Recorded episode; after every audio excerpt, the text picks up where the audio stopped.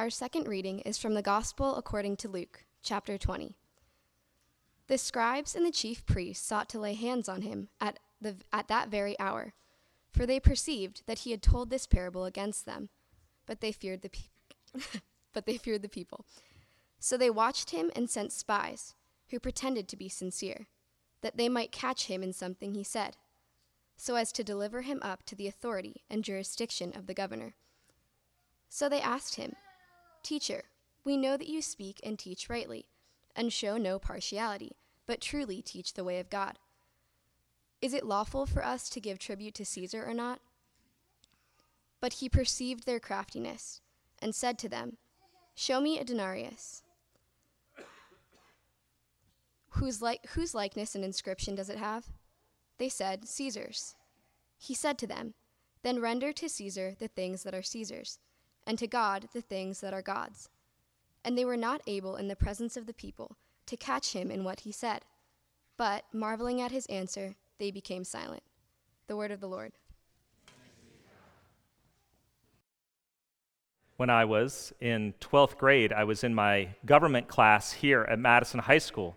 And I got into an argument, a debate that was a little bit politicized at the time. It was one of those hot button issues. I got into the argument directly with the teacher who was trashing something I believed, and then I kind of stood up for it and I argued back with the teacher. And eventually, the teacher was just being a little bit awful, mean, and directly at me. Um, and so I actually just I stood up and I said, "I don't need to hear this anymore. You don't need to talk to me like this." And I walked out of the classroom. I just left. Um, he was being uh, he was being a donkey, let's say. I stewed in my self righteousness, later realizing I was being a bit of a donkey myself. Years later, as if I didn't learn the lesson, I was with some mates at a restaurant, we'll call it in England, having a discussion that turned into a debate, that turned into an argument. And eventually, my arguments were so kind of strong and strong willed politically that one of the guys said, You know, the problem with all Christians is you guys are all, and what he said stung so badly. And I remember days later thinking, What a donkey I was. You know, if you get into political, and not just political worldview debates, they always end up being a zero sum game. It's always actually about power and control who's in and who's out. Think about it. Actually, the best of any rebellion or revolt is about them being in power and getting them out so we can be in power. So, right in Russia, there was this monarchy with czars, and these people came in and threw them out so that they could be dictators under communism.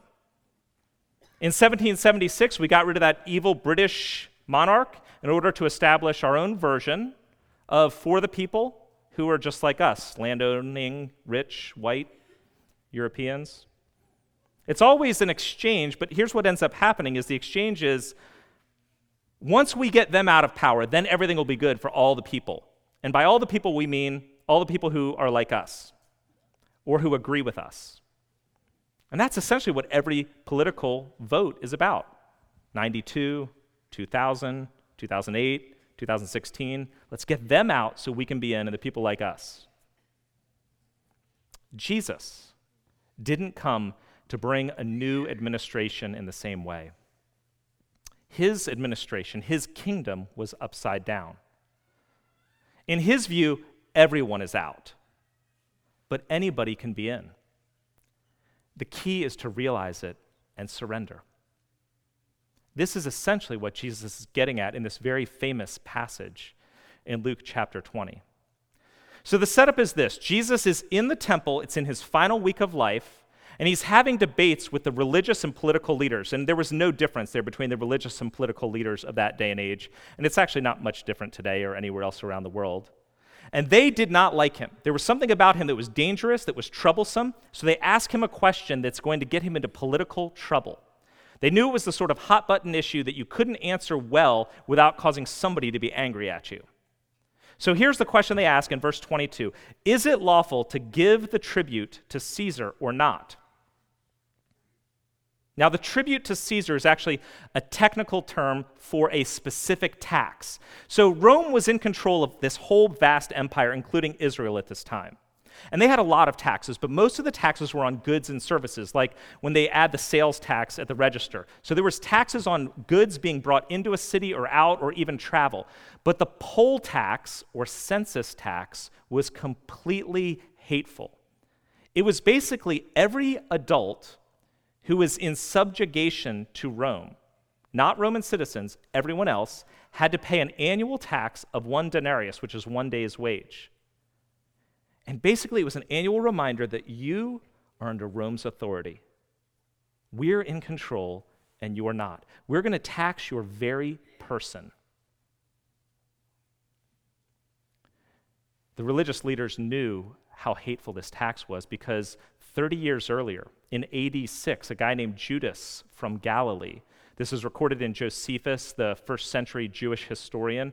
He records that a guy named Judas, the Galilean, when the census was first brought in, and the census meaning all of you have to go and register in your hometown, so we know you exist. This kind of reminds you of another story about Jesus, right? So in 86, go and register in your hometown so that you can be taxed. And this started the poll tax, the annual one denarius tax on every adult. Judas the Galilean gathers a band of people. They go to Jerusalem and they say, We're not going to pay this tax. They raise up arms. They fight the Romans. They drive them out of the temple area, cleansing the temple and declaring a new administration, a new kingdom under Yahweh, not under Caesar, is here.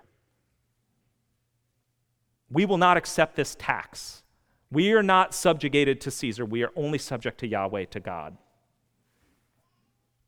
And what happened to Judas the Galilean and his followers?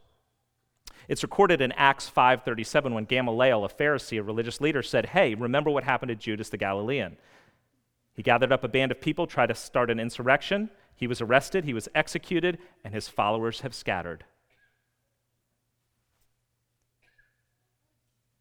30 years later, a guy named Jesus from Nazareth, also in Galilee, gathers a band of people, disciples, starts proclaiming a new kingdom is here, the kingdom of God is here. Then he rides into Jerusalem on Palm Sunday, reenacting the coronation ceremony of Solomon, basically saying, I'm the new son of David, the new king that is here. He rides into the temple area, gets off of his donkey, and begins scattering all the money changers, cleansing the temple of all the evil that's being done symbolically? What is he doing? The religious and political leaders know that he's on the edge of doing the same thing Judas the Galilean did 30 years earlier. They know what's next, and they press him on his kingdom purposes. Now, you have to remember the whole kingdom idea in the Old Testament and moving into first century Israel. We've talked about it here numerous times, but it was a big part of the self understanding of the people of Israel going into the first century. So they were God's covenant people who'd chosen them. With the Exodus, he brings them out and establishes them as a nation under David and then Solomon and then the kings. But eventually they're driven into exile, and in that period of exile is when all the prophets write. And prophets like Daniel began prophesying that one day all of them in subjugation at this time to Babylon, and all of them driven away from the, the, the, nation of Israel would return because God would return. And when God came again, when God showed up, bringing his anointed one, he would bring vengeance and justice on the, on the people of Israel's enemies. He would restore them to their land, and he would establish a kingdom with them as his people. For hundreds of years, this was the hope of Israel. And yet, for hundreds of years, they moved from being under the, the thumb of Babylon to the thumb of another empire to the thumb of the Romans in the first century. Where are you, God? When are you going to come? Their vision was that one day God would show up. And through his anointed leader, he would drive out the Romans, kill them, and establish the new kingdom, the kingdom of God. So the religious and political leaders say, Jesus, is this what you're doing? They, they say, should we pay the tax to Caesar or not? Yes or no? There's not like fudge room on this. Should we pay it or should we not? What kind of insurrection are you leading, Jesus? You keep talking about the kingdom and you claim you're a king. We saw you ride into Jerusalem. That's the kingly sort of thing. So inaugurate your administration. Take up your throne, Your Highness. It's a trap, right? If he says, no, do not pay the tax to Caesar, we don't owe allegiance to him, don't pay the tax to Caesar, he will be declaring himself in rebellion, he will be arrested and executed by the Romans. If, on the other hand, he says, Oh, no, no, no, no, go ahead and pay the tax. I never said anything about not paying taxes to Caesar while the Roman gar- guards are standing around. Go ahead and pay the tax. If he says yes, he will publicly be shown as a cowardly fraud. Filled with shame, the people would reject him. All his popularity would go out the door. What is Jesus' response? It's something totally different. He says, Show me a denarius. Verse 24, whose inscription is on it? And they responded, Caesar's. Notice the first thing he has to do show me a denarius. He doesn't have one himself. One day's wage, that much wealth is not in his pocket. Very faithful Jews would not carry them because they had a picture of Caesar on it, and it was idolatrous. But these religious and political leaders happen to have one. They have means, they have wealth, they've accepted Rome's rule. Simply by saying, Show me, he reveals what he's about.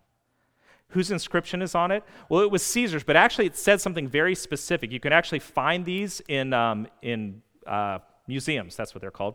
Um, they say, a denarius says, in this day and age, Tiberius was the, was the Caesar, he was the Augustus. So the, it was a picture of Tiberius wearing a crown, and it said, Tiberius Caesar Augustus, son of the divine Augustus.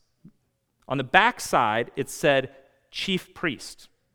So, summarizing, here's a picture on this coin of Caesar, and it says, Tiberius, the king, Son of God, chief priest.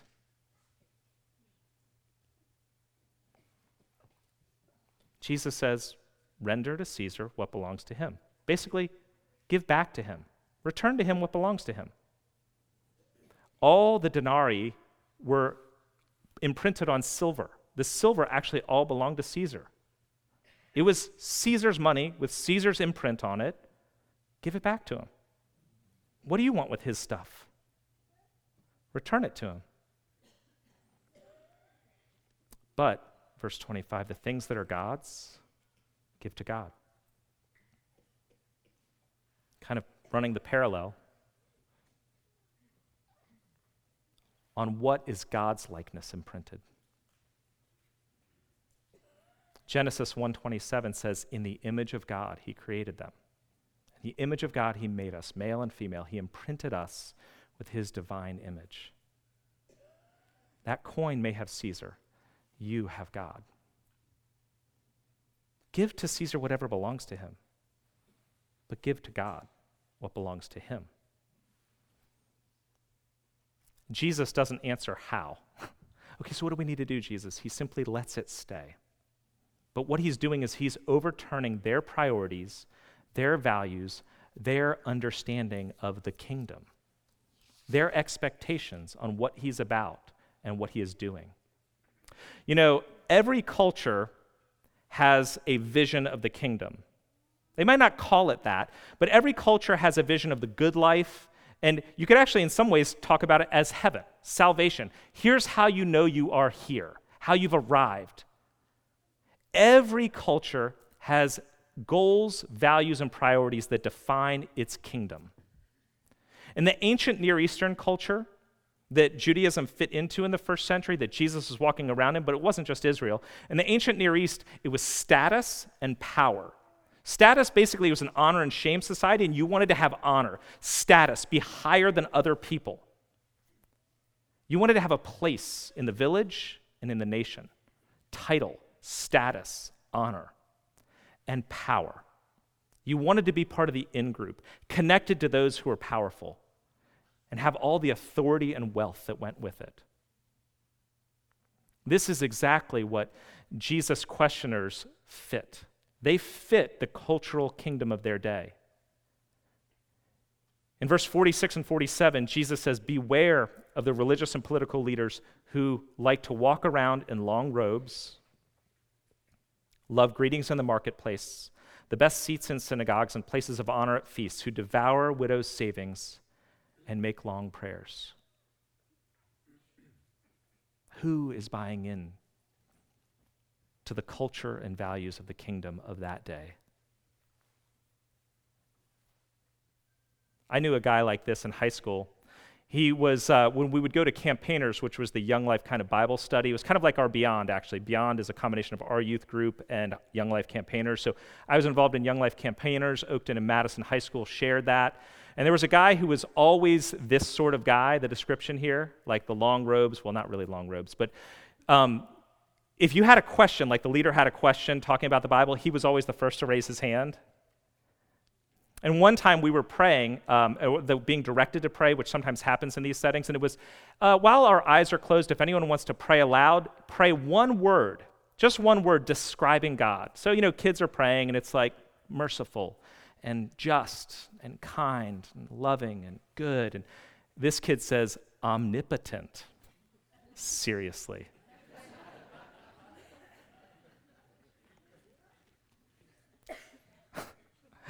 That kid was me. Um, I know that's how other kids thought because my good friend Brian Barry told me about it years later. He said, Yeah, we didn't like you. You were the one who always raised your hand. And I remember one time we were praying and you said, omnipotent. Who did you think you were? Lovely. Status and power were the values of that ancient world. Today, we have actually a different set of values. We actually don't care about status as much. Some of you do, I know, but generally we don't. There are three primary values. Sociologists have pointed at this. Three primary values that describe our culture. And we've talked about it here before. They are liberty, happiness, and success. Liberty is basically this I am free to do whatever I want. Do not tell me what to do. Happiness is our number one goal. The goal in life is to be happy. Surveys have shown that over 80% of, of Americans think that is the number one goal in life. The purpose of life is to be happy. And the third thing, and you see it especially in Northern Virginia, D.C., it's success. You, we are a performance and merit based culture. You have to earn your value and you must succeed. The college you go to, the career you have, the type of family that you have, the vacations you take, you must be better than others. Autonomy happiness, and success define our culture. Now, we might pursue them under different guises. You might actually really be interested in the approval of others, or financial security, or romantic love, or a great career, or having influence, or simply just being left alone. But even in that process, we're buying into liberty, autonomy, happiness, and success. And basically, we build up our own value system that says if I can't have this, if I lose this, then who am I? Is my life really worth living? Jesus, in this quick set of statements, as well as his entire life, overturns the values and priorities of every kingdom modern America, ancient Israel, and every other one. He's basically saying in his response to the religious leaders, Yes, I've come to bring a kingdom, but not that kind. Not with swords, not to achieve power, not to get rid of them so we can be in. It's a totally upside down sort of kingdom. You see it from the very beginning with Jesus. The very first public thing Jesus does is in his hometown of Nazareth. He goes to the synagogue and he begins reading from Isaiah 61. And Isaiah 61 was a prophecy of what would happen one day when the Lord came. And Isaiah 61 says, The Spirit of the Lord God is upon me because the Lord has anointed me to bring good news to the poor. He has sent me to bind up the brokenhearted, to proclaim liberty to the captives, the opening of the prison to those who are bound, to proclaim the year of the Lord's favor and the day of vengeance of our God, to comfort all who mourn the poor, the prisoner, vengeance, comfort for the mourning. This is a political thing. And Jesus says, Today this is being fulfilled in your presence. And then what does he do over the next couple of years? He goes out and does the things he said he was going to do. He cares for the sick and the sinner and the outcast and the unclean that were not allowed in that culture. He challenges the powerful and invites the poor. In Luke chapter 6, he gives us the version of Sermon on the Mount in Luke, which is, it starts off with blessings and woes. And basically, here's a description of his kingdom versus the kingdom of the culture. Blessed are the poor and the hungry. Blessed are those who weep. Blessed are those who are hated, who are excluded. But woe to you who are rich in this day. Woe to you who are full right now. Woe to you who laugh. Woe to you when people speak well of you. He's saying power, status, wealth, success, approval, happiness, even, do not matter in my kingdom. This is insurrection language. And what Jesus does is highly seditious. It is very political, but not with swords and not with power. And we see this because of his declaration in Mark 10:45, summarizing his purpose and intent. For even the Son of Man did not come to be served, but to serve, and to give his life as a ransom for many. That's the gospel. Jesus is a king without a denarius in his pocket.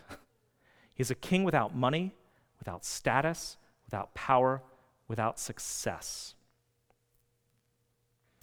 Tim Keller, preaching on Mark 12, said, The climax of my kingdom, according to Jesus, Jesus is saying, the climax of my kingdom is not when I get elected, but when I get executed. What did Jesus come to do? The description is in Isaiah 53, hundreds of years before Jesus, talking about the anointed one, the Messiah. Who was he? He was somebody who was despised and rejected by men, a man of sorrows and acquainted with grief, and as one from whom men hide their faces. He was despised, and we esteemed him not. Surely he has borne our griefs and carried our sorrows, yet we esteemed him stricken smitten by God and afflicted.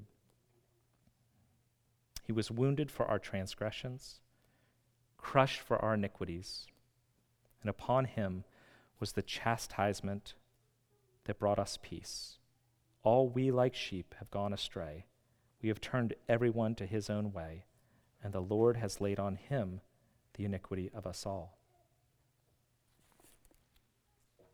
That's the kind of kingship that he came to establish. He took the poverty and the rejection and the suffering and the judgment that you and I deserve so that you can have the wealth and the forgiveness and the mercy and the shalom that he deserves. Jesus' kingdom is an upside down sort of kingdom. It's not about political power or success or being in. So stop worrying about whether you have financial security or you get recognition for your achievements or whether people like you.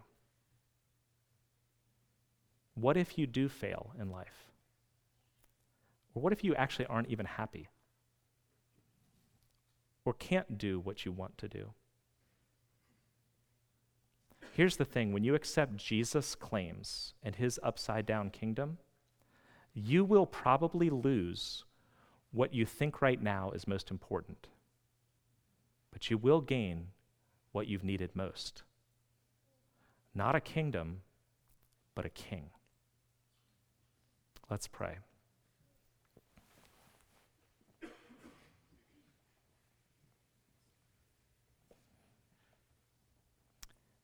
God, thank you for the gift of your Son, Jesus who took our place on the cross and gave us a way to you that is not based on being in or powerful or successful, but simply admitting that we are lost and broken and poor and needy. It is by grace that you invite us in. And so we come. Amen.